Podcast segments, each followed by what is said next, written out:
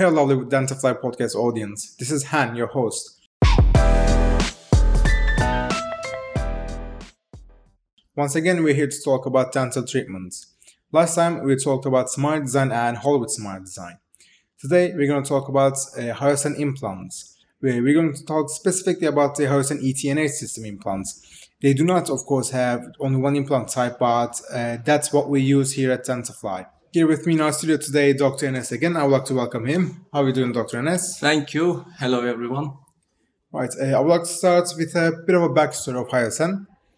Hiossen, uh, back in 2006, was founded by its parent company, Osstem, Osstem Implants. Uh, Hiossen started researching and manufacturing dental instruments in 2007. Hiossen emerged in Englewood Hills in New Jersey they have dedicated employees that now have over like 4,500 operating in more than 40 countries and distributing to more than 70 countries.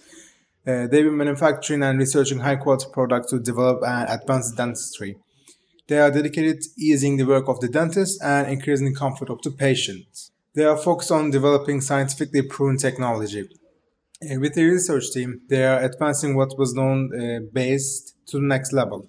With the help of their parent company Osstem, uh, they have a wide variety of archives that can use to advance their technology. They have found high quality materials that will increase osseointegration, uh, that lowers the healing period so that the restoration can be made earlier. Alright, uh, Dr. Enes, how many implant systems does Hiossen have? Uh, thank you, Han. Um, Hiossen has four implant systems, ET3, ET4, ET3, the 3.2, and the EM. ET stands for essential treatment. Essential because they provide every instrument that a dentist or an implant surgeon will need to perform a healthy and successful operation for the patient. Hiossen is committed to its work with it with its uh, ET system implants, which have become one of the best dental implant systems in the industry. They have extensively researched for the best material, high quality, safe, and innovative implant systems we specifically work with their ET3 NH system implants because that is the most improved dental implants. Uh, what about the surface material? Uh, as we know that the surface material is extremely important for increasing the osseous integration, which uh, decreases the healing period and the stability and strength of the implant. What do they use in terms of the uh, surface material? Oh, yeah. Um, the, the surface is extremely important to increase the success uh, chance of the implant. Hiossen has perfected its SA surface. They wanted more from the SA and kept digging through the methods and materials. They will be even better than their award-winning surface material. They have two different surface materials. They're using one of them is uh, SA, and the new one that they launched back in 2016 is NH. SA is the sandblasted with alumina and acid etched the roughness of the surface is calculated to the optimal level of increase the success percentage of the implant. The SA provides more available surface area for connection. This increases bone cell regeneration and bone healing by 20%.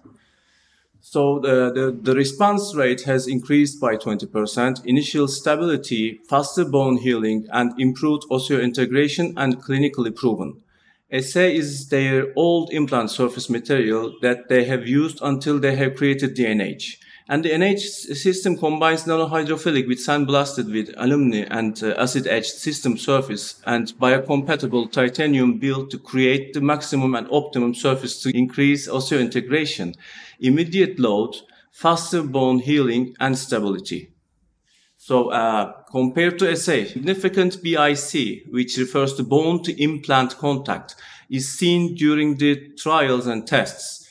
The initial contact osseointegration has significantly increased as well.